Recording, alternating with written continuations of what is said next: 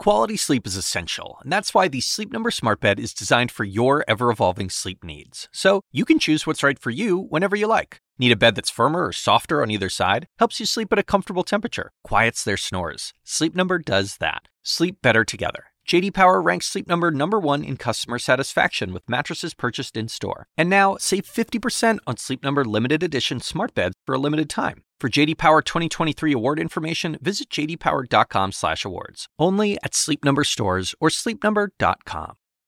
This episode is brought to you by Shopify. Do you have a point of sale system you can trust or is it a real POS? You need Shopify for retail. From accepting payments to managing inventory, Shopify POS has everything you need to sell in person. Go to shopify.com slash system, all lowercase, to take your retail business to the next level today. That's shopify.com slash system. This is CNN Breaking News.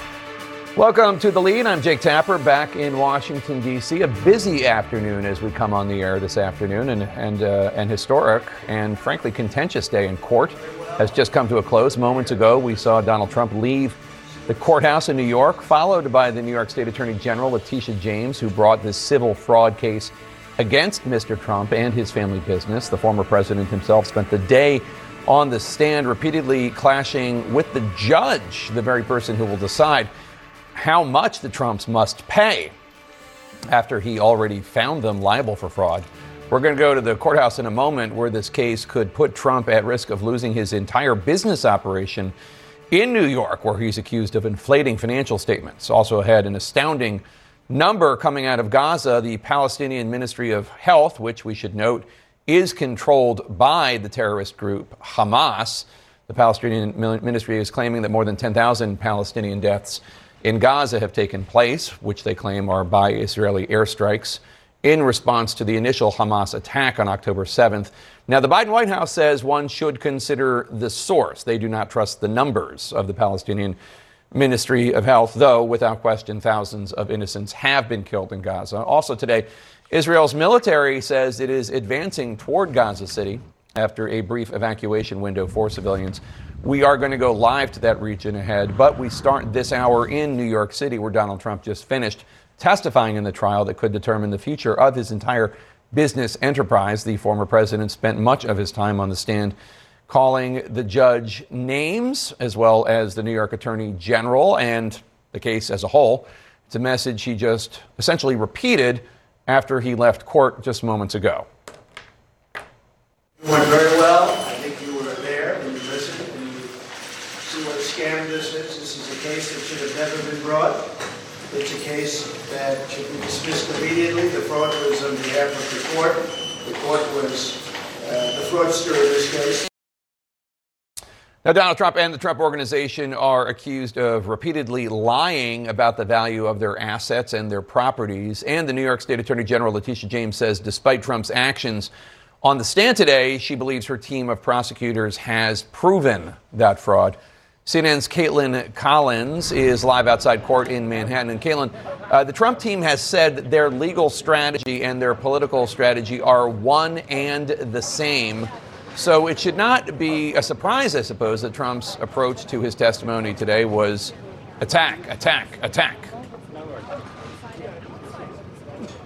Yeah, Jake, he repeatedly went after the attorney general seated in the front row who brought this case against him, and he did nothing to ingratiate himself with the man who is going to make the decision here, Judge Arthur Engoron, who, of course, was presiding over all of this. And instead, Trump went after him too, criticizing him for that summary judgment that already found Trump liable for fraud. Of course, why he is on the stand today, what the point of all of this is, is to determine how much money he could actually have to pay, the penalties that he could face as a result of being found liable for that fraud, that case that the Attorney General has made here. Something that she just noted despite the attacks and insults that he hurled her direction as this trial was going on today. Instead, she pointed back to the numbers. And that was something notable as well, Jake, because yes, there was a lot of back and forth between this judge, Trump, Trump's attorneys today. It took up kind of most, most of the oxygen in the room as he was on the witness stand. But there were also key moments as the Assistant Attorney General, who maintained his composure and continued with his line of questioning, was getting answers from the former president about just what he knew about those documents, stating the property, the values of his properties, talking about his net worth, talking about the terms that he agreed to with banks like Deutsche Bank to get those loans that he had secured. Of course, those were numbers that the Attorney General says were inflated, and instead she, they used those to get more favorable terms for those loans. And so they did seem to get answers as he was having these asides and these outbursts, going after the judge, going after the Attorney General. He was also acknowledging and had much closer uh, proximity to those numbers than what previous witnesses, including his own sons, had alluded to, Jake. Kaitlan, there are still weeks left of this trial. What might come next? Well, we do know Ivanka Trump is going to be here on Wednesday. There's no court tomorrow. It's election day, so the court will be closed. Ivanka Trump is going to be testifying on Wednesday, something that she tried to fight but has since dropped her appeals after it's pretty clear that she was not going to win them, or certainly it wasn't likely. One notable aspect of that, Jake, is the defense did say today they're going to question Ivanka Trump as well. We have not seen them do that with Donald Trump Jr. or with Eric Trump. They didn't even do so with Donald Trump today, but they did signal earlier in court that they will be questioning Ivanka Trump. After that, the Attorney General Tish James says they will be resting their case. They are not expecting to call any more witnesses after that. That's when the defense, of course, will take their turn. And Chris Kise, one of Trump's attorneys, said today that he expects that to go until about December 15th or so. So that's the question. That's what the timeline is looking like right now. And Jake, just one more thing on Trump's attorneys. He had several in the room with him today. Chris Kise has been the lead attorney for this case. He points was uh, commenting on Trump's answers today, calling them brilliant. He referred to Trump as the next president of the United States in another moment. And he just came outside the court today, even despite that brutal, you know, back and forth between the judge and Trump today. He said in his 30 years practicing law, he claimed that Trump was the best witness that he had ever represented. Uh huh. Kaitlan Collins, thanks so much. Let's bring in CNN chief legal analyst uh, Laura Coates. And Laura, uh, let's start um, uh, with what we just saw at the end of court. Donald Trump left the stand, yeah. Uh, and his team chose to not cross examine. Why? It's odd to do so because the purpose of that is to rehabilitate your client, essentially saying, here are things that maybe you got wrong, or I wanted to help to buttress your credibility for a judge. Hey, this part was not what you really wanted to say. It's really an opportunity for the defense counsel to sort of speak through it and will that testimony into existence. That they did not suggest that maybe they believe either A, that he was great on the stand, was really the best they've ever seen, or B, it would be a fruitless endeavor. Probably the latter. And Trump's lawyers uh, also told the judge at the end of the day that they want to make a motion for a mistrial. Uh, do you think they have a, any sort of argument there? I don't. I think they have every right to file that motion because most litigants do try to do that. But the basis of it is either the bias from the judge, or which is proven, not just spoken into existence. Here it be spoken into existence. Also, some factual or legal error that's been made. I'm unaware of any of that that's happened in this particular trial, so I would likely think they would never be granted. And guess who decides that? The judge. Right. Uh, speaking of which, are you surprised that Donald Trump was so combative with the judge? who is the one person who will decide the fate of his business. I'm not surprised he's combative. Generally, that seems to be the MO that, that leads him to have many of his base and supporters loving him. But with a judge whose job it is to decide the case, remember, a lot of this has already been done, Jake. They already have a motion that says you have fraudulent documents, you're liable for fraud. Now it's about how expensive it's going to be. The judge did not rule on those things yet. A quarter of a billion dollars, having a conservatorship of your company or anything else. There is still a window of opportunity for lenience from that judge on these very important factors that he wouldn't try to, not say ingratiate to bend the knee, but to acknowledge the respect and decorum necessary to have that ruling is surprising. Trump's lawyer, Chris Kise, said in court today that Trump's answers were relevant to the questions asked and, quote, brilliant. What does that tell you about the overall defense strategy? well, maybe there's an ostrich leading it to put one's head in the sand because when you answer a question brilliantly to a court, you must actually answer the question. He was circuitous, he was meandering. The judge criticized him for those very points of view. When a judge wants to know the facts, it's not just because he wants to hear you talk, he wants the answers to the questions because, again, this is not a jury trial. He's the fact finder. And he's trying to figure out if you have credibility. The longer your answer, the longer winded, the more around Robin's Bend you go, the less credible you are. Trump did acknowledge that there could have been a mistake on his financial statement when it came to the value of his Trump Tower apartment, but he said that's why his statements included disclaimer clauses. Quote, there's a disclaimer clause where you don't have to get sued by the Attorney General of New York. Is that in any way a legitimate defense? No, the judge already found it wasn't. They said the judge said, "Listen, you just can't offer miscalculating or um, wrong and uh, misleading and fraudulent information and then say, wait, just kidding, do your own due diligence here. You have to be able to rely on what's actually being said. So, Judge already resolved that issue. Now, what he's trying to do, though, is suggest, and you can't have both worlds, Jake. He can't, on the one hand, say he's in control of everything, on the other hand, say, look, everyone else told me this, and I handed it over and delegated. Both can't be true on a fraud trial. So Ivanka Trump, the president's uh, former president's daughter, is set to testify Wednesday. Unlike her brothers, she's not a co-defendant right. uh, in the case. How could her testimony differ potentially? It is crucial because she would have some insight into how the workings of the business operation actually functioned. Also, what was that chain of command? Who really was in control? And when documents are given, who has to sign off on? Remember, her brothers, her father, Weisselberg, the former CFO, they all are officers of a company. And with that comes the responsibility to have actual factual information that's relied upon. I jokingly talk about this is not the DMV driver's license. You give me your weight and we wink, wink and figure out the rest. I have to give real information right. that's then used for insurance policies and tax depreciation and tax liability. If I give you the fake, fake information, and I know it is, or it's for reckless disregard for what's true, I'm liable. This is a civil case, a civil trial. The other four cases that Trump is facing are criminal. Mm-hmm. Does his behavior today give you any insight into how those other trials will go, or might he behave differently? Might, I mean, is there any reason to think that maybe somebody said, it's okay for you to behave this way in the civil case, but don't behave that way in a criminal case? I wonder about that a lot, Jake. On the one hand, one would think normally one's liberty at stake would be the one you take the most seriously. But for him, his political currency, his life currency, is his brand and his business. And so he's been in this courtroom, not every single day, but when it counted, he's been there in front of the cameras. And he's very clear that he takes this very seriously for that reason. I would note, though, there is still a liability factor, whether it's criminal and, and punishment and jail time or not. This case feels more real to him in real time. It's more urgent. The ruling will come before the rest of these other trials even have a chance to begin. This one ought to feel as real as it does. Um, and, and lastly, in terms of the other criminal cases, the other criminal cases, whether he wins or lo- well, if he loses mm-hmm. them, they can be appealed up to the Court of Appeals and then yeah. up to the U.S. Supreme Court. What about a civil case? It can be appealed and oftentimes will, but the basis for why you can make an impenetrable case is to have credibility findings. The appellate court looks at fact at legal errors, not your factual credibility assessments. That's why this judge is so clear to credit testimony or not, because you can't reverse on those. All right, Laura Coates. You can catch more Coates tonight on Laura Coates Live at 11 p.m. here on CNN if you did not get enough of Laura Coates just now. And really, who possibly could have gotten enough from that little dollop? Laura, thanks so much. As mentioned, the next witness on the stand in this case is Ivanka Trump. She's going to testify on Wednesday. That's when she's scheduled to testify anyway, and we're going to look for that coverage as well right here on the lead as this contentious day wraps up. How Donald Trump is using this civil fraud trial and all the criminal cases against him to power his 2024 campaign. Stay with us.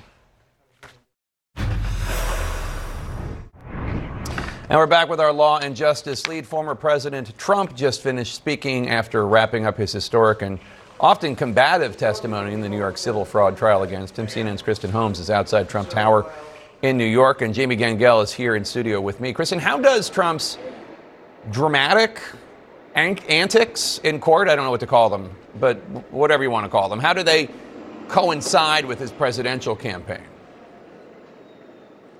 Well, Jake, this is all part of a strategy in order to really shape the political narrative around these ongoing court cases. One, it is just lumping them all together, even though, of course, we know this is brought by the New York Attorney General, and the others are federal criminal cases, a state criminal case as well.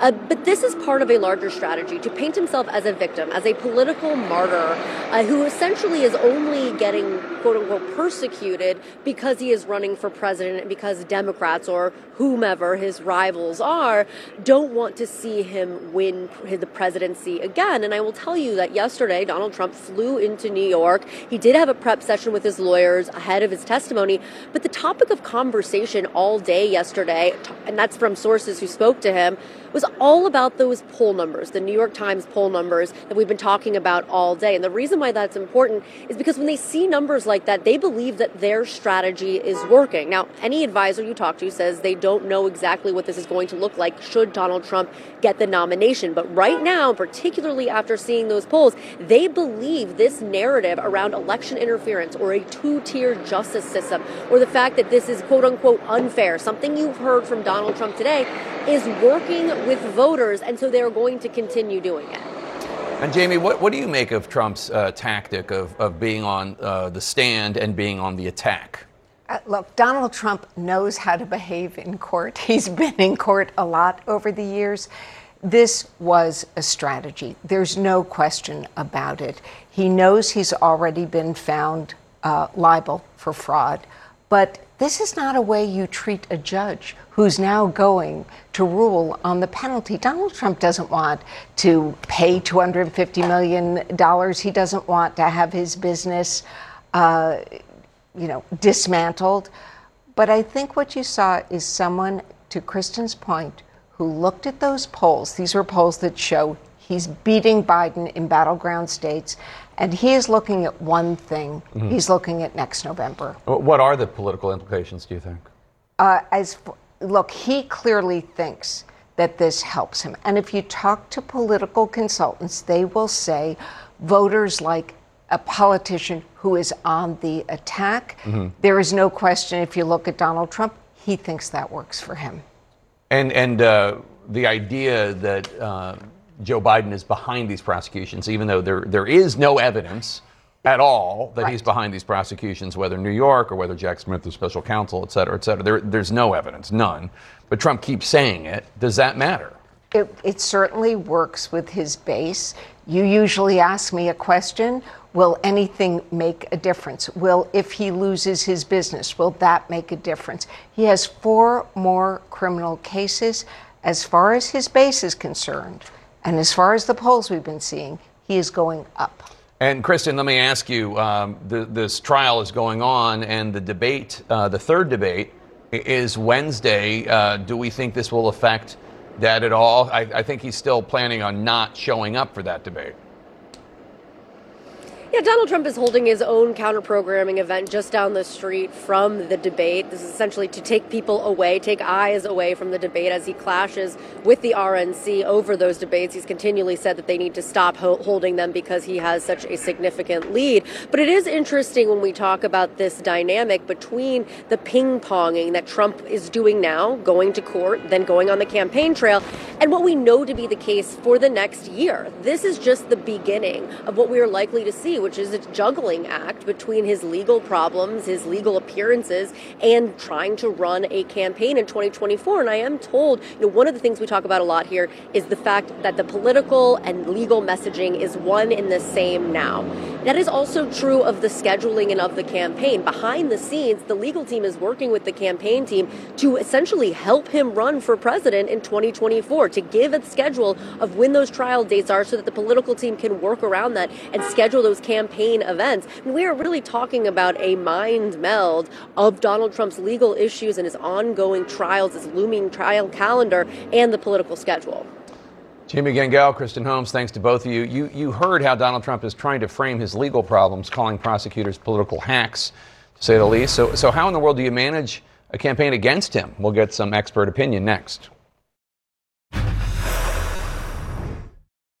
This podcast is supported by Sleep Number. Quality sleep is essential. That's why the Sleep Number Smart Bed is designed for your ever evolving sleep needs, so you can choose what's right for each of you whenever you like. Need a bed that's firmer or softer on either side? Helps you sleep at a comfortable temperature, quiets their snores? Sleep Number does that. Only Sleep Number Smart Beds let you each choose your ideal comfort and support, your Sleep Number setting.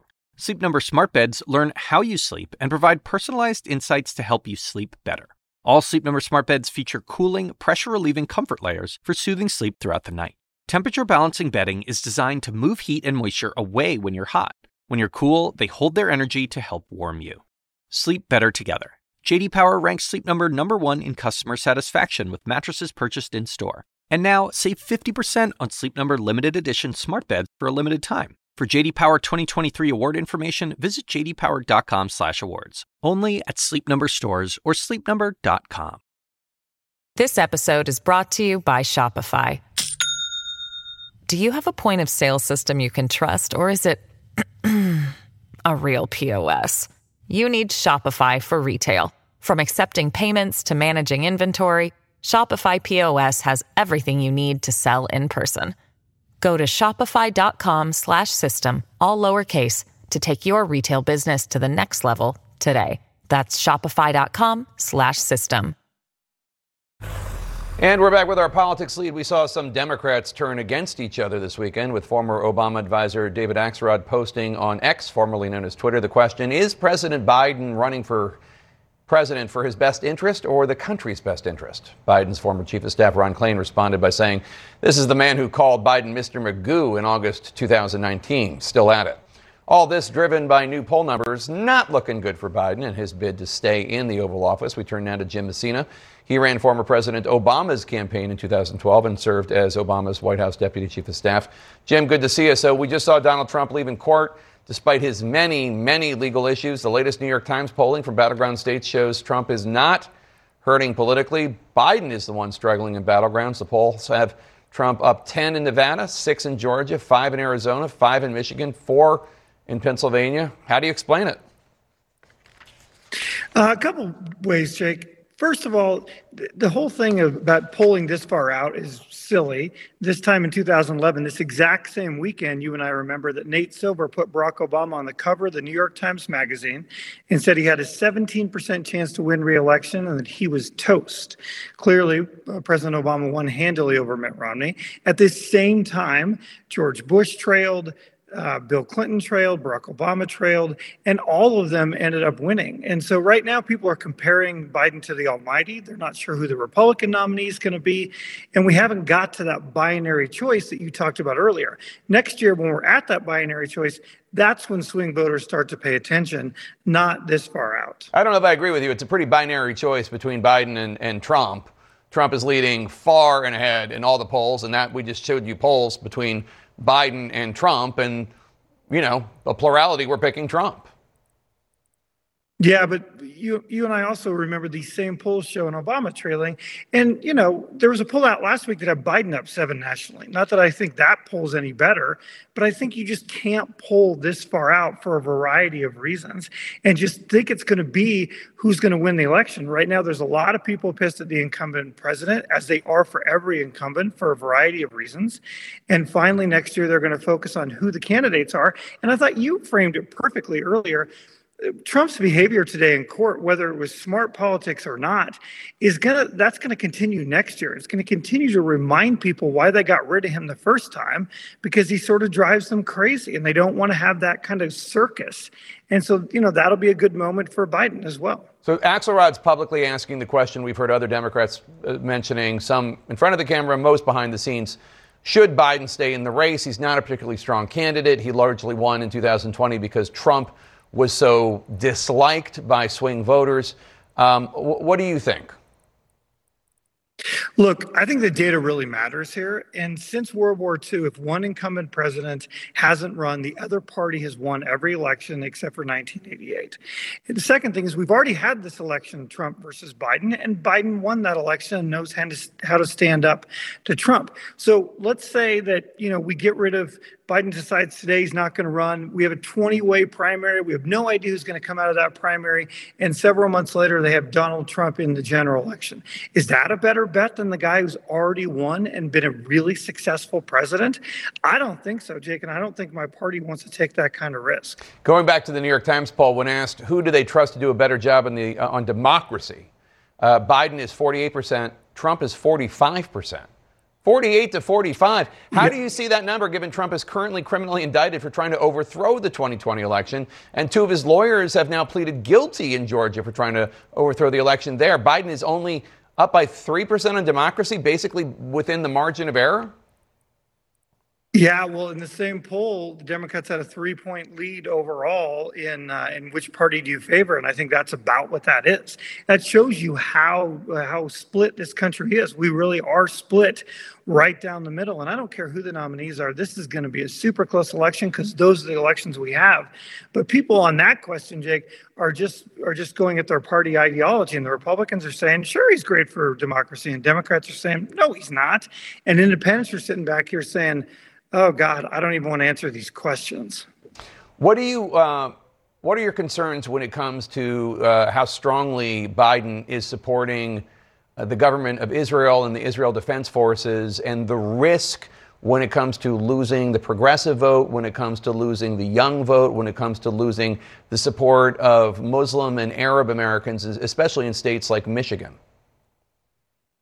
Right. Well, first of all, let's lead with the positive, and that is incumbent presidents in wartime often benefit politically because they look strong. And you've written about this in the past, and Biden looks very strong right now and has been very clear. And I thought his uh, speech to the country was really, really well done, and that's a good moment for any incumbent president.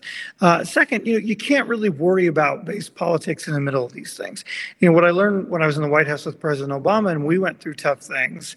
You know, you just got to call balls and strikes. You just got to do what you think is right. Obama used to say, look, I'll get the policy right. You guys get the politics right. And so I don't think the Biden White House is worrying about that stuff in a general election context. I think they're just reacting to a very difficult situation and trying to be really, really clear with what they're doing. And more importantly, why. The other major issue, not making as many headlines today, but still a big factor that we saw in the midterms, uh, is abortion. In this poll, Biden has yeah. a nine point lead over, over Trump on that issue. Um, how do you see that issue motivating voters, um, maybe in a way that we don't see result, you know, see uh, the effects of in this poll? Obviously, Democrats are going to oh. run on this issue in a major way when it comes to 2024. Thanks for asking, because I think that better than polling is actual real live political results. And in the special elections across this country this year in 2023, Democrats have performed 11 points better than, than historic averages or the polls. And when you look at why, it is it is swing women all over the place going to them uh, over this issue. And that's partially why we had a much better 2022. And so that again isn't baked in. People started haven't haven't started thinking about the abortion issue in a presidential presidential context. And, you know, you just look at these. I think Virginia tomorrow is going to be incredibly interesting for you and I to kind of slice and dice and see how that went. You've already seen that in the Kansas referendum and the Ohio referendum, where the Democratic position did much better than people thought it was going to because it was swing women moving on abortion. Yeah, we'll see tomorrow uh, in Virginia when it comes to the the uh, House of Delegates, and we'll see also in Ohio. They have a different referendum uh, to see how that performs. Jim Messina, thank you so much. Appreciate it. Will those new polls showing Trump beating Biden in critical battleground states cause the White House and the Biden campaign to change their messaging? We're going to talk to a former Biden White House communications director next. Stay with us. Welcome back to the lead. Despite, or maybe because of the fact that he's facing 91 felony charges, despite or maybe because he took the stand today and is testifying under oath in a civil case, despite or maybe because of all the legal challenges facing the former president. A New York Times Siena College poll finds former President Trump leads President Biden in five of the six key battleground states one year out from the election. Joining us now in studio, Jonah Goldberg and Kate Bedingfield. And uh, Kate, you uh, just uh, left the Biden White House earlier this year. I realize we're a year out. You heard just Ms. Jen Messina say all this stuff. Uh, you know, of all the other precedents of people who were at this position and went on to win. But still, I'm sure this is not the poll you'd like to read. Uh, do you agree with uh, Axelrod's take that you know Biden should consider stepping aside, maybe for the good of the country? Well, look, I think uh, David Axelrod's point. I mean, we're we're at the point in the in the cycle where we fall back on the clocks, and somebody comes out and says that the president should not uh, be the, the nominee. We saw this, I'm sure David Axelrod will remember, in 2011. There were pollsters in November of, 20, of uh, 2011 who wrote uh, an op ed for the Wall Street Journal saying really? Barack Obama, yes, saying Barack Obama should not be the nominee. And in fact, he should step down and allow Hillary Clinton to take the nomination by, ac- by acclamation. Doug, Doug Schoen. It was indeed. so it was indeed. I, predict, I guessed. It, it, was indeed. I guessed. So there, look, I, I think Axe, Axe of all people knows yeah. that in this moment, there are always going to be, there's always going to be concern. Now look, was that a great poll for Joe Biden? Of course not. Of course not. There was a lot about that poll that I think uh, shows that what he's got to do is he's got to juice the base and he's got to claim his share of independent voters. I mean, fundamentally, what that poll shows is actually not a surprise, right? Which is our politics is incredibly divided and hyper partisan, and there just aren't that many voters who are truly open to being persuaded. And so, for the Biden campaign, what they've got to do is focus on energizing the base vote and and taking that share of, of independent voters. And I think, you know, let's not forget they have a year to make that case and to do that. And also, lest we forget, Donald Trump is not yet the nominee. It is still kind of difficult to imagine him not getting the nomination, but it is still possible he will not. So far, the 91 indictments against the former president have not hurt his campaign, maybe even have helped. Mm-hmm. Um, if you were advising one of his rivals, uh-huh. Nikki Haley, Ron DeSantis, whomever, um, what, what, would you say? How would how how can they get a, a, a leg up? Um, fortunately, I don't give a lot of advice to politicians. I try to keep my distance from them. Um, I have the sort of same attitude that research scientists have towards lab animals. You just you don't want to get too attached. Um, but because uh, you got to stick them with a the needle. Anyway, um, uh, look, I, I think the I, I, I, think the telling thing about this poll, look, I think Jim Messina, I think Kate make perfectly fine points. A year out is kind of crazy. I think the key thing about this poll is that it's of these battleground states. Yeah. And it reminded a whole bunch of people who've been talking about how national polls don't matter and it's a year out and all that kind of stuff. It reminded people of sort of like it was the show me where on the doll 2016 hurt you, right? right? Because it's it reminded people that it's the electoral college that matters yep. and not the general election. Michigan, Wisconsin, Pennsylvania, yep. And the remarkable thing to me in the poll is, is it's almost nothing to do with Trump gaining strength. Trump, Amy Walter points out that Trump's actual finish in the 20, 2020 election is almost exactly the same as the findings in all these polls. His ceiling and his floor is unchanged. The people who voted for him are staying with him. All of the problems in this poll are because Biden is losing members of his own coalition. He's losing uh, big chunks of his base. He's using, losing young people. And um, I can make a really strong case why Trump can't win, but I can also make a really strong case why Biden can lose. And I think it's freaking people out. And appeals to 2012, 20, the Barack Obama stuff, I understand why people need to say that. You're talking about Donald Trump. You're talking about the guy with the 91 indictments, right? And if Biden's this week against this guy, I think a lot of people who've turned Trump into an existential panic thing are like, oh my gosh, Biden could lose this guy. But I would also note, in sort of a, almost a perverse way, because he has certainly been participating in a civil trial, Donald Trump has actually been sort of, uh, he's receded a little bit to the background over yeah. the last few months. He really hasn't been front and center, being Donald Trump, saying the most bombastic things that he says. Uh, and so I do think as the campaign starts to heat up and the Biden campaign has the opportunity to point to Trump and say, you know, this person is is aggressively threatening to take away your rights and take away your freedoms.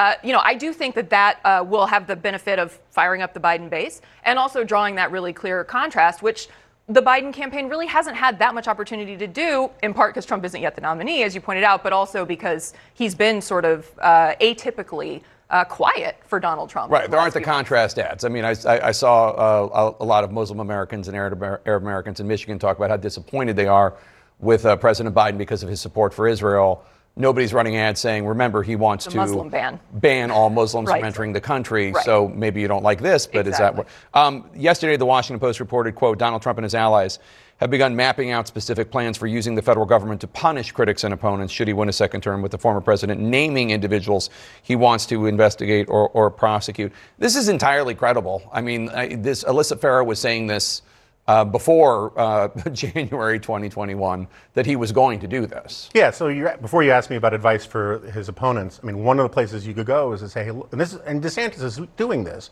is simply say, hey, look, the Donald Trump who said he was going to rely on Federalist Society judges no longer cares about constitutional conservative judges. He no longer cares about lawyers who are going to uphold the rule of law or any of that kind of stuff. He is now saying that he wants loyalists and sycophants who are going to be out for retribution and little else.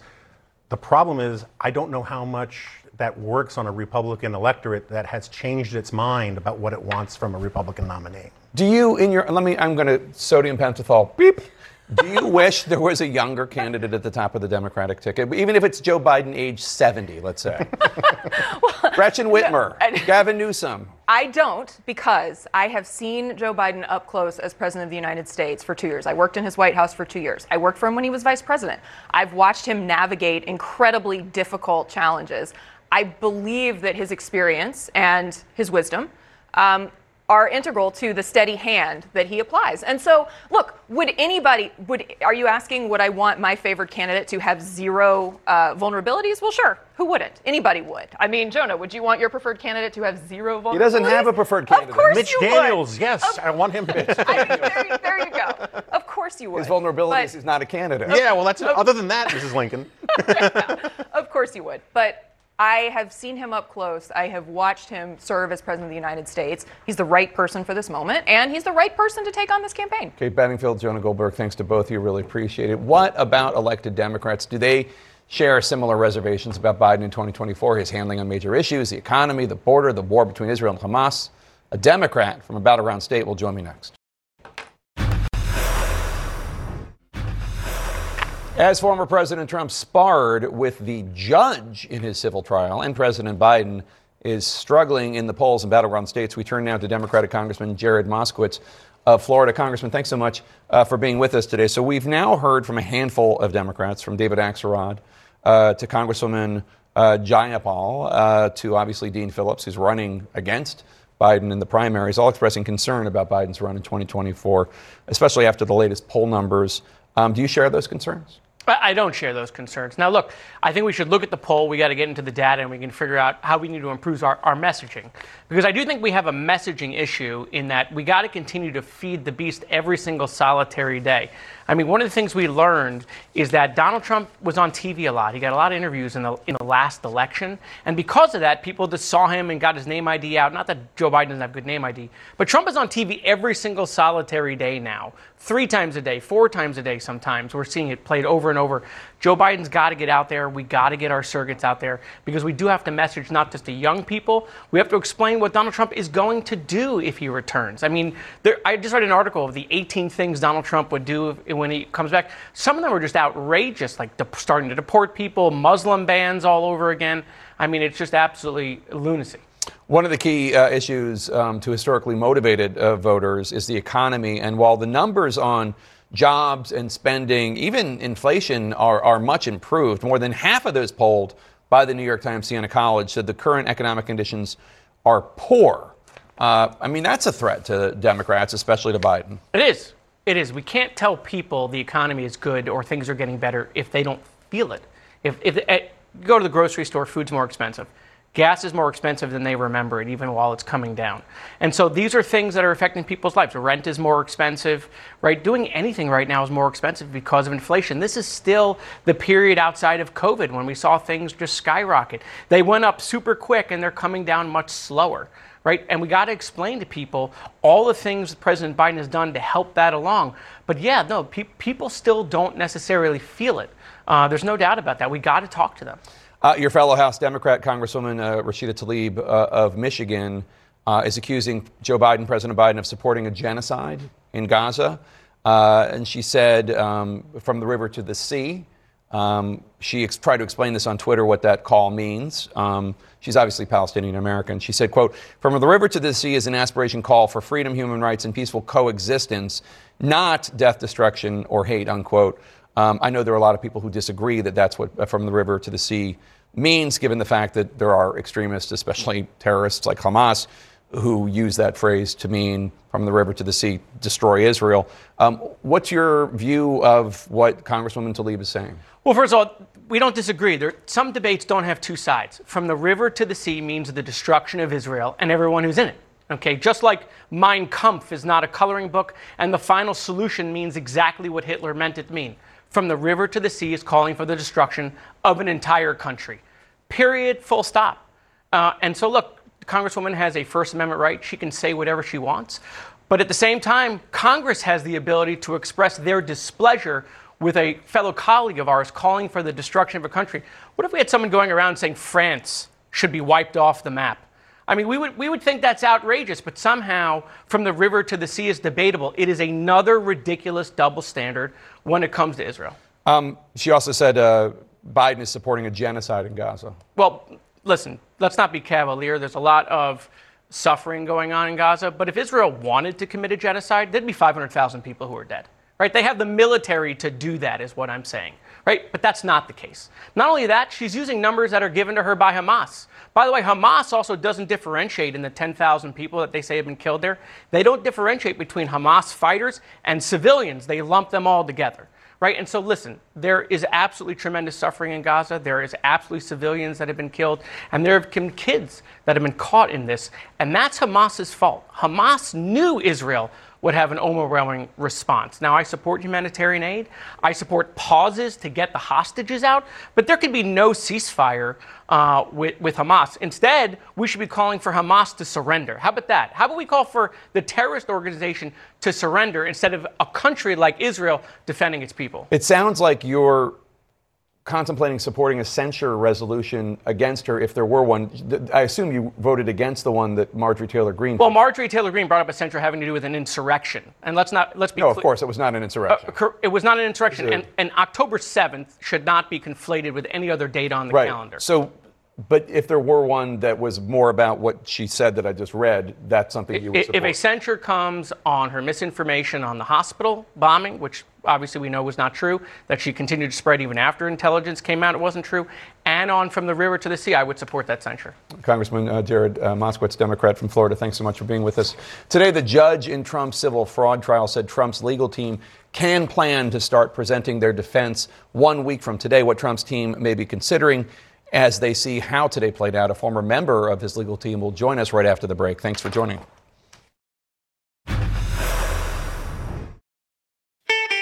I'm Ina Garten. Welcome to Be My Guest, the podcast. One of the best gifts you can give friends is spending time together. But what's even better than that? Cooking with them. On Be My Guest, the podcast, new friends and old stop by my barn for some conversation and great cooking. We talk about food, life, and everything in between.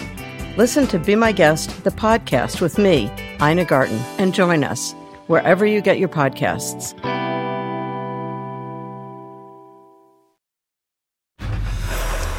Welcome to the lead. I'm Jake Tapper. Looking ahead to a big election day in America tomorrow. In Virginia, the question can Republican Governor Glenn Youngkin chart a path forward for Republican candidates that is not a Trump path forward? In Kentucky, can Democratic Governor Andy Beshear hold power in that red Commonwealth? And will Ohio voters continue the trend and establish a state level right to abortion?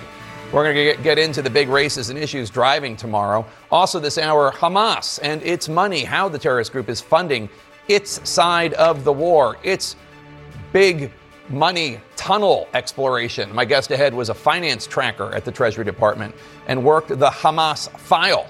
And leading this hour, a historic day in a New York courtroom, Donald Trump taking the stand in the civil fraud case that could bring down his family empire in New York, New York. He repeatedly went back and forth with the judge who accused Trump of rambling in long winded testimony. Trump himself today called the case election interference as he runs for president in 2024.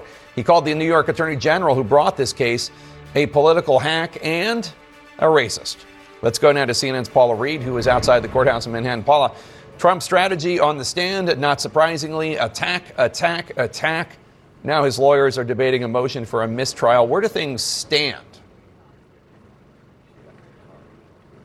Well, Jake, after all the chaos and those contentious exchanges in court today, it does appear that the Attorney General's office was able to elicit some helpful testimony from their star witness. Trump acknowledged at least some role in helping to value these assets in his real estate portfolio undercutting the argument by his own attorneys, where they had been trying to put distance between him And these estimates that the Attorney General's office is trying to prove uh, were fraudulent and should result in these massive penalties. Now, Trump, it appeared, his goal today on the stand was to use this time to attack the Attorney General and the judge. And at first, the judge was trying to rein him in. If he went off course or didn't answer a question directly, uh, the judge would cut in. But as the day went on, the judge did that less and less and instead deferred to the assistant attorney general, who was ultimately able to get some answers that are helpful for this phase of their case. And what does this tell us about what we can expect for the other numerous trials Trump faces? Well, Jake, this was the first time uh, we've seen the former president facing hostile questions. How does he do on the stand? Now, I want to emphasize here this is a civil case. What is on the line are potential very significant penalties and his company's ability to do business in the state of New York. That, that is significant. But when this moves to a criminal case, which is what he's facing in Fulton County, Georgia, and two federal criminal prosecutions, there is the possibility for jail time. So that uh, threat could always alter uh, someone's behavior, alter their conduct. But it did appear today that he was willing to potentially expose himself to greater legal peril or what he may perceive to be inevitable uh, legal peril to get his message across. And that is that he believes he is a victim of political bias and sort of try to paint himself as a martyr in the court of public opinion, even if it increases his exposure in the actual courtroom. Paula Reid, thank you so much. Appreciate it. Let's bring in former Trump attorney Tim Parlatore. Uh, Tim, thanks for joining us. Source told CNN that Trump's legal team is happy with his testimony today. How, how do you think it went? Well, obviously, I didn't watch it directly, but from everything I heard, it doesn't sound like uh, he did much to really help his case. I mean, whenever you don't answer questions directly and you kind of go on and on and and answer different things, you know, it doesn't help for your credibility at all. And you know what Paula just said about some of the answers at the at the end, you know, maybe that maybe that hurt him. But um, yeah, I think this is a case where going into it, he'd already lost summary judgment, so I think he's already kind of um, in a bad position where there's not much that he could really do, you know, to help himself in this case, though. You don't think there's any way he could, if he had like hit the come to the stand and expressed uh, not contrition necessarily, but tried to explain his point of view. You know that that he has an argument to make. You might not, not you, but people might not believe it. But you have an argument to make about the worth of things might mean more with the Trump brand, et cetera, et cetera. I mean, there is an argument he could make. And if he wasn't attacking the judge, attacking uh, the attorney general, trying to explain his case, might that not win over a judge, not in terms of like not finding him, but but potentially not finding him two hundred and fifty million dollars. Yeah, it's one of those judgment calls you have to make in the trial uh, scenario. I've had you know some cases where you know right off the bat you're going to lose, and so you might as well just try and build as many points for an appeal. I don't know what strategy they're following here. I mean, certainly you know, there are things in here that can be explained as far as, you know, other people were doing things, as you just said, you know, the value of the Trump brand. Uh, and also, some of these things are just, you know, matters of, you know, is it plausible? You know, the whole discussion about, you know, the size of his uh, of his apartment at the top of Trump Tower. You know, that's not something that's tremendously difficult to figure out. All you have to do is look at the footprint of the building. You know, so it is, you know, it is something that I think that uh, in the ordinary course, you would want to uh, try to explain a little bit better. Uh, and as I always say in trial, you know, there's if it's a jury trial, there's only 12 opinions that matter, and if it's a judge trial, there's only one opinion that matters, and yours isn't it. And you have to really play to the decision maker. In this case, the judge. Look, I've never been tried for anything, but I, I just try to imagine like when I get pulled over for speeding. I mean, I'm not going to be a jerk to the cop, right? I mean, I'm just going to like be polite and hope that like right. that's that you know maybe if I'm nice, he'll give me a break, and and that's obviously not Trump's approach. Right. Well, and one other thing to remember here: this is a civil case where he does not have a Fifth Amendment privilege. So, in any criminal case or when you get stopped by the cops, you don't have to say anything at all, and it's not something that should be held against you. But in this civil case, it's very unique because he is forced to testify, and in fact, he was called as a witness by the Attorney General's office. So, they had to do a direct examination instead of a cross. So, it's a very different scenario than normal. Trump is facing many cases, as you note, including criminal cases over his handling of classified documents, allegedly trying to overturn the 2020 election results. This case, of course, is, is personal. The future of the Trump organization in New York is at stake. Do you think that makes him nervous? What do you think it means to him? Well, I think this one, not only is it, you know, the entire life's work that he's built up before the presidency, but it also involves his kids. You know, if he goes down for um, the January 6th case or the Mar-a-Lago case, that doesn't really involve his family, but this is something that directly implicates the conduct of his children and is something that would have much longer lasting effects. And I think that is one of the reasons why he's taking it so much more personally than the other cases. Why do you think Trump's team chose to not cross examine him today? Did, did that strike you as strange at all? Would you have done a cross examination to at least try to clean up whatever messes he made? Of course I would. I think any competent attorney would try to do a cross examination, even if it's you know a fairly rudimentary one.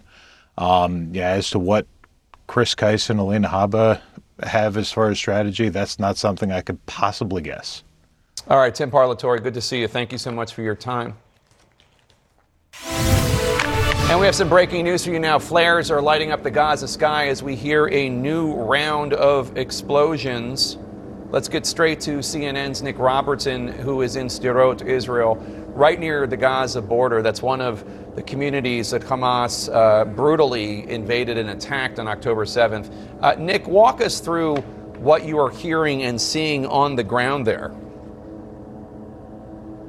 Just heard a large detonation behind us in the distance, uh, and just before you came to us, I believe you, you can see there images from inside Gaza of flares illuminating the sky. We're perhaps a little north of there, looking into Gaza from further away.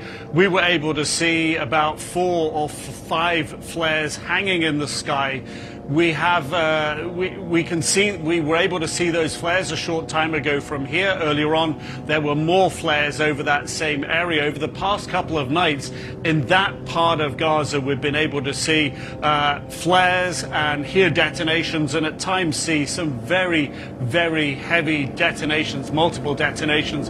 In fact right now I'm listening to a fighter jet in the sky above us which tends to mean we could be hearing some heavy explosions shortly. We know on the ground in Gaza City itself and surrounding it. The Israeli Israel Defense Forces have been about and poised to go in on the ground. Of course, this is dangerous territory for them because Hamas, for them, uh, is sort of controls these streets until now, at least. It can create what the military would call a killing zone to draw in the troops on the ground in their tanks, in their armored fighting vehicles, and then try to block them off with explosions, pin them in, and then uh, fire armor piercing rocket propelled grenades at them. So that's the military tactics of what could play out on the ground at the moment. And of course, we know that the IDF has now cut the Gaza Strip in two, cut the north off from the south. They've opened humanitarian corridors between the north and the south that they are opening for civilians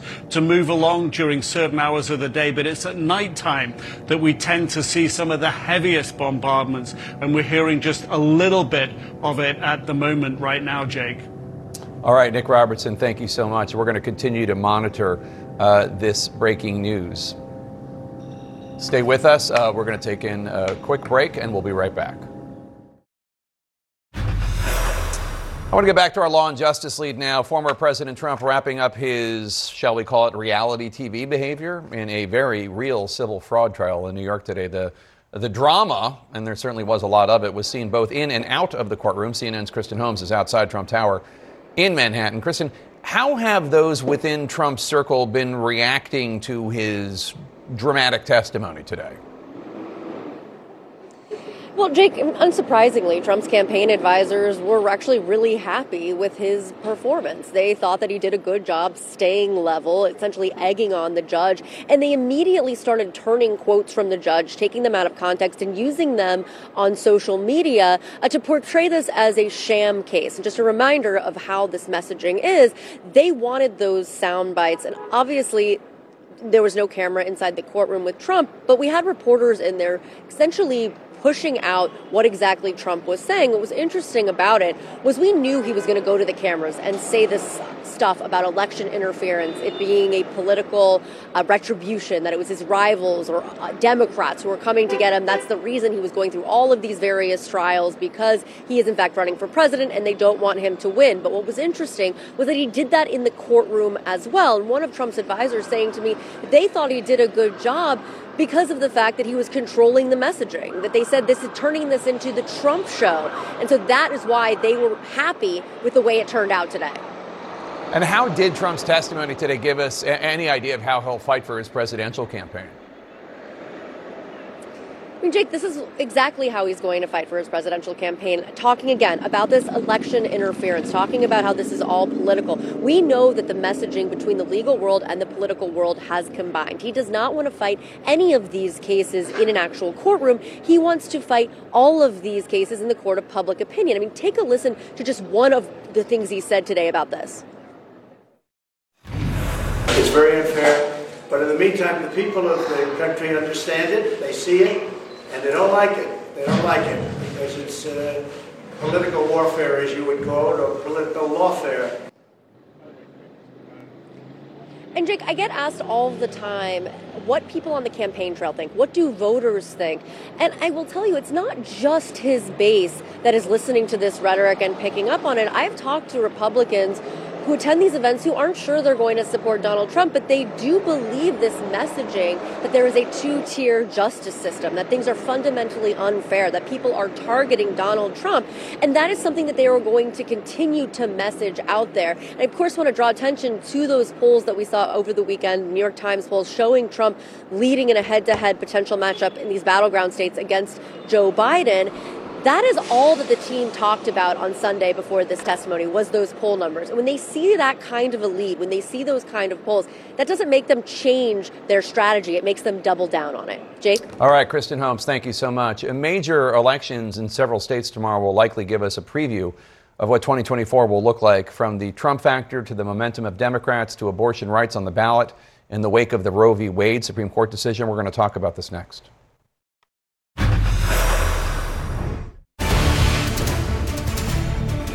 Yes. CNN election music. Yes, you're going to be hearing this election music quite a bit over the next 36 hours or so. Tomorrow is election day in some parts of the United States, and we are going to be looking for what actual voters, not pundits, not reporters, actual voters have to say about issues and candidates that will resonate everywhere in next year's presidential election. A governor's race in Kentucky, which is usually reliably Republican in presidential races, but the governor's race there will test whether a moderate Democrat can hold on to power. In Ohio, we're going to see whether voters push back against efforts to restrict abortion. They're also going to weigh in on legalizing marijuana. And in Virginia, we're going to find out whether voters want to maintain divided control of the state legislature or give Republicans a clean sweep. It's going to be a big test for the governor there, Glenn Youngkin, on whether his version of conservative governance can triumph over Trump's we have reporters now in all three states, or should I say one state and two commonwealths. We're going to start with Jessica Dean in the Commonwealth of Virginia. And Jessica, Glenn Youngkin, he's not on the ballot tomorrow, but he is pushing for a totally Republican legislature to enact his agenda and also his version of a future for the Republican Party, a conservative future, but not a MAGA future. That's right. That's exactly what's on the ballot for Republicans here in Virginia. We're actually waiting for the governor to come out right now. He is sprinting across the, st- the state in these final hours trying to get out the vote. And just to remind everyone, the reason that we look to Virginia in these off years is because oftentimes uh, what their legislature does correlates with what happens in the national election the following year. So in 2019, Democrats flipped both the House and the Senate. Then Joe Biden won this state by 10 points in 2020. In 2021, Republicans took back the House. And of course, in 2022, Republicans took back the House in Congress. So that is what we see in terms of patterns here. Oftentimes, they mimic what happens nationally. And Jake, you mentioned Glenn Youngkin's agenda. He has tried to put forth a number of issues and legislation that the Senate, the Senate Democrats have blocked. Chief among them Virginia remains the only southern state that has not enacted any further restrictions since Roe versus Wade was overturned in 2022. He pushed, Youngkin pushed for a 15 week ban with exceptions for, uh, for incest, rape, and the life of the mother, but that was blocked. So that is one of those key issues that drove turnout in the last midterms, and we're going to see what happens here in Virginia tomorrow night, Jake. All right, now on to Eva McKend, who's in the Commonwealth of Kentucky. Eva, how do they have a Democratic governor in the first place, and does Andy Beshear have any hope of winning a second term? Well, Jake, Governor Beshear, he's going to hold a rally here in Lexington in about an hour. And he enters this final stretch here with some key advantages, one of them being his name. His father served as governor here for two terms. He's also been at the helm during several tragedies, the pandemic, natural disasters. And all the while, he really dismissed partisanship during those efforts, really branding those efforts as a part of Team Kentucky, emphasizing to Kentuckians that they are all on the same team. That's why when you speak to some Trump supporters here, they say that they like Governor Beshear and are willing to give him four more years. Still, Attorney General Daniel Cameron uh, presents a real threat to the incumbent Democrat. Uh, Cameron has worked tirelessly to tie Beshear to President Biden. Uh, he also has spent a lot of time attacking Beshear for his record during the pandemic, arguing that more needs to be done to work in concert with the Republican state legislature to address learning loss. One thing is for sure, Jake, a lot of folks expecting this race to be incredibly close. Jake? All right, finally, our Kyung Lah's in abortion, where abortion, I'm sorry, is in Ohio, pardon me, where abortion and marijuana are on the ballot. And, and Kyung, voters have a chance to say yes or no to what their Republican governor and state lawmakers want? Explain. Yeah, what, what you have are these Republican governors the saying that they want to make sure that uh, abortion, as far as and recreational marijuana, yes, they are both on the ballot, but it is absolutely issue one: abortion rights. That will be what drives voters. That's what we're hearing from advocates. That you're seeing when you talk to the voters themselves. So, what is issue one? It is a measure where voters in a Republican-controlled state are being asked to protect abortion rights. That is what is at stake, and that is what we will be looking at to capture the national uh, uh, sentiment of Republicans and independents and how they feel regarding abortion. Now, we spent some time in Franklin County. This is a county uh, that's highly populous, and we saw a lot of ballots still being dropped off. Early vote numbers statewide, though, Jake, certainly show that there is a lot of interest it is expected if these trends continue, if you look at early vote numbers and moving forward, that it is going to potentially be a high voter turnout for this off year election, higher than in 2019, the last off year election. Those who are against issue one say that they are focusing on the rural counties. Those who want to pass this measure, Jake, say that they are framing this as a nonpartisan issue, hoping to win over those independents. All right, some big races and some big issues uh, at stake. Kyung Lah, Eva McKend, Jessica Dean, thank you so much. I'm going to be talking to all three of you all night, tomorrow night. Get some coffee uh, brewing tomorrow because I'm going to be talking to you a lot. What political watchers will be looking for in these elections tomorrow? We're back with that next. Welcome back to the lead. We're 70 days away from the Iowa Republican presidential caucuses. 70, but tomorrow, Tomorrow, voters across the country are going to cast their votes in statewide and local races that could provide clues about the national mood ahead of next year's presidential election. So let's bring back this august political panel Jonah Goldberg and Kate Bedingfield. Uh, let, let, me start um, by just asking which races tomorrow are you particularly interested in? Uh, let me start with you, Kate. Yeah, well, I'm particularly interested in Ohio in part because abortion is just so cleanly on the ballot. And we've seen it's been such a motivator uh, for voters across the country. It was in the midterms. We've seen it in a number of um, ballot initiatives. And just to be clear, this is this is a, a referendum that the uh, abo- abortion rights community has written to put yes. in the Constitution. Exactly, exactly, which Ohio voters actually voted on earlier this year as well, and uh, voted to allow it to go forward and uh, to not change the uh, the rules to make it harder to get it on the ballot, if that makes sense. Right. Um, so I'm I'm just interested to see, particularly in a increasingly red state like Ohio how uh, this fares uh, tomorrow. But the, actually, you know, abortion across the board in all of these races uh, is going to is going to be interesting to see because a lot of these candidates, uh, Governor uh, Beshear in Kentucky and uh, and some of the delegate candidates in Virginia have made this central to their argument too. So I'm, I'm particularly interested to see how this is going to play out tomorrow night. Jonah? Yeah, no, I agree with that. Just as a matter of raw, look, historically, abortion was good for Republican voter turnout and good for Democratic fundraising, and it seems that has flipped since Dobbs. And we saw that in 2022, and that'll be the big story. If, if they do this in Ohio, a state that I think Trump carried by eight, um, that just would be a big deal. Um, I'm also just sort of interested in, because one of my favorite um, uh, endangered species are Southern moderate Democrats. And if Andy Beshear could actually survive um, in a state that is so thoroughly Republican, um, that'll be very interesting um, in Kentucky. Also, just it'll be also interesting because there are these cross currents of McConnell, McConnell. The McConnell operation in Kentucky is obviously very powerful but also the MAGA base of the party hates McConnell. And so those cross currents are just going to be, for political nerds, will be kind of fascinating. Yeah, one of the one of the stories I'm kind of interested in here nearby uh, in Virginia is uh, Glenn Youngkin, uh, who has tried to steer the Republican Party in Virginia, where he is not alienating the MAGA base, but also steering a different direction for the Republican Party. Uh, and he has really invested in trying to find candidates that are, for want of a better term, conservative but not crazy, mm-hmm. who accept the fact that Joe Biden won the presidential election, uh, who are on his program for a 15 week abortion ban. I know you don't agree with that, but, but not an outright ban, a 15 week abortion ban.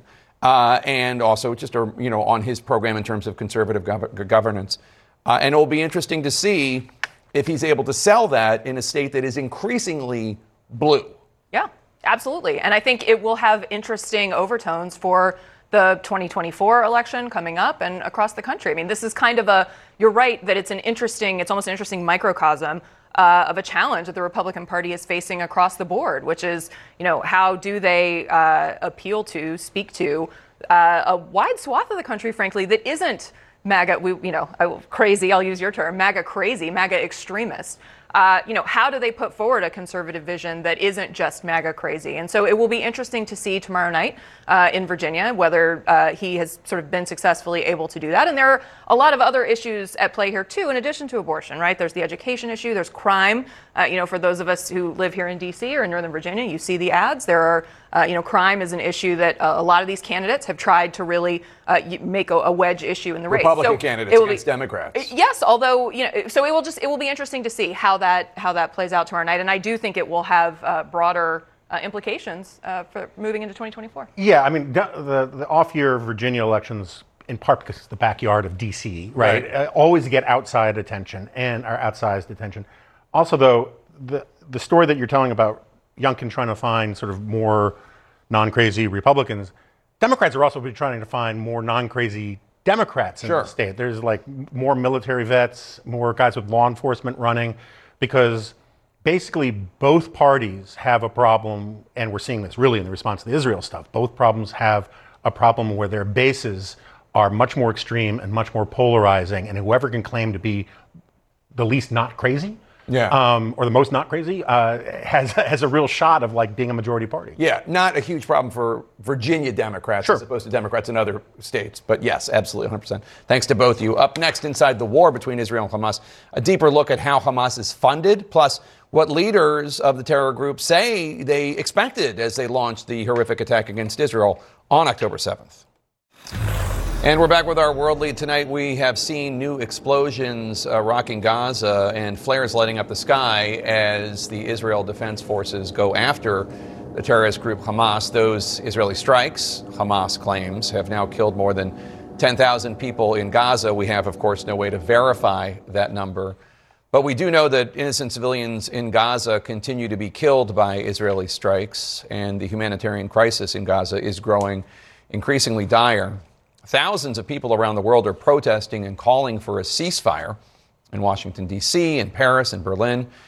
Protesters are crying out about the humanitarian crisis, the loss of life, the suffering of so many innocent civilians. This morning, red handprints could still be seen on the White House fence left from protesters over the weekend, trying to tell President Biden that the U.S. has the blood on its hands of innocent lives. And how can you not be affected by these horrific images we're seeing out of Gaza? Children bloody, children's bodies, families starving, little, if any, medical care, homes destroyed. The Israel Defense Forces insist they're targeting only Hamas, which hides and fire rockets at Israel from among the Palestinian people, from among civilians' homes. But the Secretary General of Amnesty International told CNN that Israel has waged a quote campaign of violations of international law. Something must happen, she said, so that we alleviate the suffering of the people of Gaza, unquote. The Queen of Jordan, Queen Rania, who is Palestinian, said this in an interview with CNN's Becky Anderson. I know that some who are against the ceasefire argue that it, is, it will help Hamas. However, I feel that in that argument, they are inherently dismissing uh, the death, in fact, even endorsing and justifying the death of thousands of civilians. And that is just morally reprehensible. Justifying the death of innocents of civilians. That, that's an interesting turn of phrase. Something that has concerned us greatly, something that we have wondered about ever since Hamas brutally attacked so many Israeli civilians on October 7th is what exactly did Hamas think the Israeli military would do in response to that? Did they not anticipate that Israel would retaliate? Did they not anticipate Israel would retaliate in a way that would cause innocent Palestinians in Gaza to die, especially given the fact that, as has been established by Israeli intelligence, U.S. intelligence, and journalists who have visited Gaza, the fact that Hamas embeds within the Palestinian population. What did they think would happen? It turns out that a Saudi journalist asked the spokesman for Hamas that very question. His response was quite telling in terms of Hamas's concerns about Palestinian lives. Dear sister, nations are not easily liberated. The Russians sacrificed 30 million people in World War II in order to liberate it from Hitler's attack. The Vietnamese sacrificed 3.5 million people until they defeated the Americans. Afghanistan sacrificed millions of martyrs to defeat the USSR and then the US. The Algerian people sacrificed 6 million martyrs over 130 years. The Palestinian people are just like any other nation. No nation is liberated without sacrifices. No nation is liberated without sacrifices. Not exactly an expression of regret for innocent Palestinian deaths. A journalist from Russia Today, a Russian state media outlet, asked Musa Abu Marzouk from the Hamas political bureau, quote, you have built 500 kilometers of tunnels in Gaza. Why haven't you built bomb shelters where Palestinian civilians can hide during bombardment? And here's how Hamas responded. We have built the tunnels because we have no other way of protecting ourselves from being targeted and killed. These tunnels are meant to protect us from the airplanes. We are fighting from inside the tunnels. Everybody knows that 75% of the people in the Gaza Strip are refugees. And it is the responsibility of the United Nations to protect them. The Biden administration would argue that a pause allowing innocent Palestinians to flee and allowing humanitarian supplies to get into Gaza, that that's one thing, but that stopping the Israeli campaign against Hamas, which is what a ceasefire would be, stopping it would be another. Here's how former Secretary of State Hillary Clinton put it at an event at the Baker Institute. People who are calling for a ceasefire now do not understand Hamas. That is not possible it would be such a gift to Hamas because they would spend whatever time there was a ceasefire in effect rebuilding their uh, armaments, you know, creating stronger positions to be able to fend off uh, an eventual um, assault by the Israelis. But you know, don't don't take her word for it. Ghazi Hamad, a, a member of Hamas's political bureau, told Lebanese TV that the Al Aqsa flood, that's what Hamas called the October 7th attack,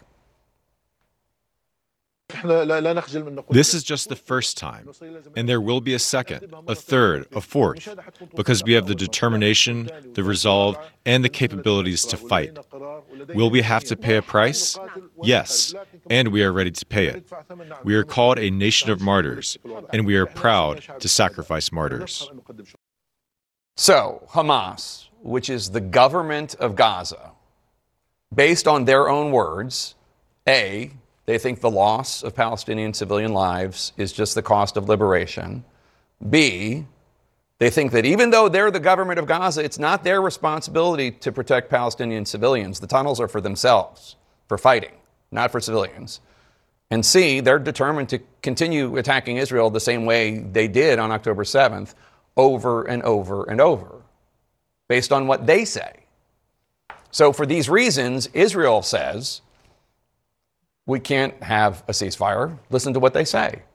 So, they're pushing forward with their ground incursion into Gaza. From the point of view of Israel, they hear all the calls for a ceasefire. What they do not hear is anyone in the international community proposing any way for them to get back their 240 hostages that Hamas kidnapped. They don't hear anyone proposing any way for Hamas to be removed from the leadership of Gaza. Israel sees the parades and the rallies for the ceasefire, and they see no parades and no rallies for the return of the hostages or the removal of Hamas. So here we are, and here is President Biden in a tricky situation. President Biden spoke with Israeli Prime Minister Netanyahu on the phone just a few hours ago, we're told, pushing for a humanitarian pause, but not a ceasefire, which Secretary of State Antony Blinken says the U.S. is trying to get Israel to agree on. There are obviously different views, including on the question of, of, of the ceasefire, but there's no doubt from my conversations with uh, all of our colleagues who were in Amman yesterday that everyone would welcome the humanitarian pause because, again, it could advance things that we're all trying to accomplish. Israel's raised important questions about uh, how humanitarian pauses would work. Uh, we've got to answer those questions. We're working on exactly that. We turn now to Jonathan Schanzer. He's vice president of the, of the, Foundation for Defense of Democracies. He also formerly worked in the Treasury Department tracking the terrorists' finances during the George W. Bush administration. He's the author, author of three books on Hamas. Thanks so much for being here. So, you tracked who funds Hamas for years. Currently, we see two main sources Iran providing about $100 million a year, and Qatar providing about $120 million to both Hamas and the Gaza Strip generally. Um, where's that money going? It's going directly to Hamas. It's going to the Hamas military command centers. It's going to some of the political leadership, as they call it, although there really is no firewall between the political and military. As I think we've seen, the government supports all of this military activity. Those numbers, by the way, may be a little low. I think the estimates that we hear right now out of Iran 200 million and about 150 million, give or take, from the Qataris, but there are a few more. You got the Turks, you got Malaysia. You've got, there's actually even some nodes in South Africa um, and Algeria, Kuwait. There are a whole host of countries that have been unabashed about their uh, support for Hamas over the years. We're now a month, almost exactly. Tomorrow will be 30 days from those brutal attacks. Are you seeing the funding for Hamas stay the same, increase, dry up? W- what's the deal? I think it's, it's hard to tell. I think there's a lot of money flowing to their external headquarters right now. Uh, and again, there we're talking about Iran, Turkey, Qatar, also Lebanon, a significant area where Hamas is operational in terms of finances. So if the money's not going to Gaza, it can still go to some of these external leaderships, and then they can then move that money back into Gaza or wherever else Hamas finds itself at the end of this war. It seems as though there is no one who is more a victim of Hamas than the Palestinian people in Gaza. Is any of this money in any significant way going to help them with food, medical care, education, housing, anything? Really, not much at all. And you can really see where that money's been spent when you see the tunnels that have been built beneath the ground. This is where Hamas has determined that it, it wanted to spend its money, and it has spent tens, maybe hundreds of millions of dollars on this underground infrastructure, under hospitals, under schools, right? This is the really depraved uh, thing about Hamas. Forget just, I mean, of course, we saw the murder from a month ago, but the way that they have forced the Gaza people to suffer under their rule is really hard to stomach, especially as we see the images right now. As you track Iran and their funding, how do you see their influence in the wider region? Do you think Iran wants a wider regional conflict that they would have to fight or receive armaments? I mean, uh, they they don't want to be attacked, right? No, they don't. But this is their entire strategy. They are fighting Israel to the last Palestinian, to the last Lebanese, to the last Syrian, and to the last Iraqi. They use proxy groups to their advantage so that they can sit safely back in Tehran and watch with delight. You, you just heard a, a bunch of Hamas officials basically speak very openly and honestly about they don't care how many Palestinians die in this cause. They, the, they don't build bomb shelters for them. That's for the UN to do. They're, but they're, they're safe in the tunnels. Um, they're going to keep doing October 7th attacks as long as possible. They're, they're very open and honest about this. Are, are they, are they stupid that, or they just know that the, they think that the world won't care? No, I think right now they understand that they have a certain amount of public opinion on their side. But I think what we heard from one of those leaders was that quite simply he's willing to sacrifice this population if it might lead to a broader war. And this is, of course, what the Iranians have been dreaming about, what Hezbollah has been dreaming about, what the broader Iranian axis. This is what they think about as a war that would end all wars and ultimately annihilate Israel. They are testing right now, they're probing to see whether this is their moment. And it's interesting because, of course, the U.S. has naval assets stationed off the coast and near Iran in the Persian Gulf. The Israelis have saved a good chunk of their military facing northward right now at, at Hezbollah. This is a standoff, and I think Iran is still trying to determine whether this is their moment. Yeah, the, the American military assets are not there for Hamas. No. They're there for Iran. Correct. They're, Yeah. try- they're trying to prevent a wider regional war. Jonathan Schanzer, thank you so much. Appreciate it. We'll be right back. A staggering new statistic tops our health lead. The number of kids sent to the emergency room due to injuries from firearms doubled during the pandemic. The U.S. went from 18 pediatric ER visits every 30 days to 36. That's according to research out today in the journal Pediatrics. Researchers say this is due to factors such as an increase in firearm purchases, plus economic uncertainty and youth mental health struggles. Behind each one of these numbers, of course, is a name like Sarabi Medina. She was shot and killed while heading to her front door carrying ice cream. Sarabi was just nine years old.